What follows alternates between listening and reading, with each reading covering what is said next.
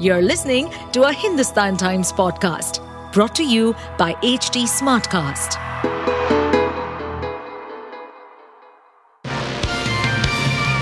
Hello, these are the top news for the day. Tesla founder and C E O Elon Musk on Wednesday said he's a fan of Prime Minister Narendra Modi, who really wants to do the right thing for India. Speaking to reporters after meeting Modi in New York, Musk said the Indian Prime Minister really cares about India as he's pushing Tesla to make significant investments in the country, which is something we tend to do. In a nutshell, it was a fantastic meeting with the Prime Minister, Musk said. He wants to be open, he wants to be supportive of new companies and make sure it accrues to India's advantage. Which is, obviously, that's the job, the billionaire investor added. When asked about what he thinks of Modi's leadership for making technologies inclusive, Musk said, he really wants to do the right thing for India. I am a fan of Modi. It was a fantastic meeting and I like him quite a lot. According to a Reuters report, Musk was to brief P M Modi on plans to set up an electric vehicle manufacturing base in India.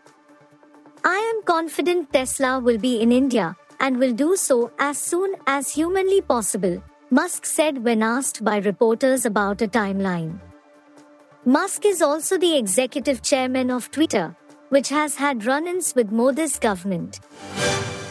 Prime Minister Narendra Modi arrived in New York on Tuesday afternoon Eastern Time, late Tuesday night I S T, to reinforce what he termed ties based on shared values of democracy, diversity and freedom between India and the U S, and to address the shared global challenges of the two countries. In a departure statement before leaving New Delhi, Modi, who is in the U S at the invitation of President Joe Biden and First Lady Jill Biden, said the visit would reflect the vigor and vitality of the partnership between our democracies, saying that India's ties were multifaceted, with deepening engagements across sectors. Modi said, U S A is India's largest trade partner in goods and services. We collaborate closely in science and technology, education, health, defense and security fields. He added that the initiative on critical and emerging technologies, I C E T, which was launched this January, has added new dimensions and widened collaboration to defense industrial cooperation, space, telecom, quantum, artificial intelligence and biotech sectors. Modi will lead the International Day of Yoga celebrations at the United Nations headquarters on Wednesday morning Eastern Time. H T had first reported on the details of the event on thirty-first of May, in which the U N General Assembly President, Sabah Korosi, diplomatic representatives from permanent missions of countries to the U N, New York Mayor Eric Adams, and members of the diaspora are expected to join the P M. The U N, with the overwhelming support of member states, declared twenty-first of June as Yoga Day nine years ago. I look forward to this special celebration at the very location that supported India's proposal in December two thousand fourteen to recognize an International Day of Yoga, Modi said.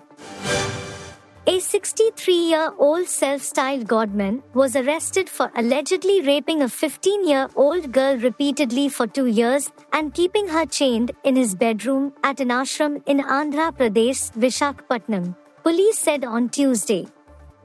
The accused was identified as Swami Purananda, who runs Swami Gnanananda Ashram, which also operates an orphanage and an old-age home at the Venkojipalam area in the city. Assistant Commissioner of Police of the Disha Police Station, Visakhapatnam, C H Vivekananda said. The A C P said that Purnananda was arrested on Monday night following a complaint lodged by the victim at Vijayawada. In her complaint, the minor has alleged that she was chained in a room, tortured and raped repeatedly by the accused for the last two years, he said. The case was transferred from Vijayawada to Visakhapatnam. We have booked a case against the self-styled Godman under Section three seventy-six, Rape of the Indian Penal Code, I P C, besides Section six of the Protection of Children from Sexual Offences, POCSO, Act, the A C P said. The victim is currently undergoing medical examination at Vijayawada Government Hospital. The meeting of opposition parties in Patna scheduled on the twenty-third of June will try to identify common issues and prepare a joint statement on the purpose of their unity, but a formal Common Minimum Program, C M P, might not happen anytime soon, functionaries of various political outfits said. Some key opposition parties are not comfortable with the idea of a C M P at this stage, when there are no formal seat pacts or alliances between the opposition constituents at the national level. Also, three leaders argued that a C M P is usually inked after an election. Media reports suggested that Nationalist Congress Party chief Sharad Pawar might be asked to draft a C M P. We have decided on three things: the date, the venue, and that heads of the opposition parties will attend the meeting. We will decide the date and venue of the next meeting on the twenty-third of June. Beyond this, if anyone wants to jump the gun, it will not be advisable, said Trinamool Congress Party's Rajya Sabha leader Derek O'Brien. The Congress, T M C and the left parties are not comfortable with the idea of a C M P at this stage, opposition functionaries said, declining to be named. In two thousand four, the Congress-led United Progressive Alliance and the left parties negotiated on a C M P after the results were declared. West Bengal Governor C V Ananda Bose on Tuesday commemorated the state's Foundation Day, despite strong objections raised by Chief Minister Mamata Banerjee. The advisory for the commemoration of Foundation Day of States was communicated by the Centre on the eleventh of May. The advisory proposed observing the Foundation Days of various states and U Ts by all Raj Bhavans. Till now, Raj Bhavan has already observed five state Foundation Days, and the celebration of West Bengal Foundation Day was in the sequence suggested by the advisory, the Raj Bhavan said. Banerjee pointed out the state was not founded on any particular day, least of all on the twentieth of June, and that it was formed through the infamous Radcliffe Award, referring to the demarcation of India-Pakistan and what is now the India-Bangladesh frontier. In a letter to Bose on Monday, she said, "I am stunned and shocked to know that you have decided to organize a program commemorating what you have peculiarly chosen to describe as the State Foundation of West Bengal." She cited a telephonic discussion and said Bose admitted that a unilateral and non-consultative decision to declare the state's Foundation Day is unwarranted. Political parties which are celebrating are doing so with a set narrative and agenda. We have spent our entire life in Bengal but never heard about any state foundation day.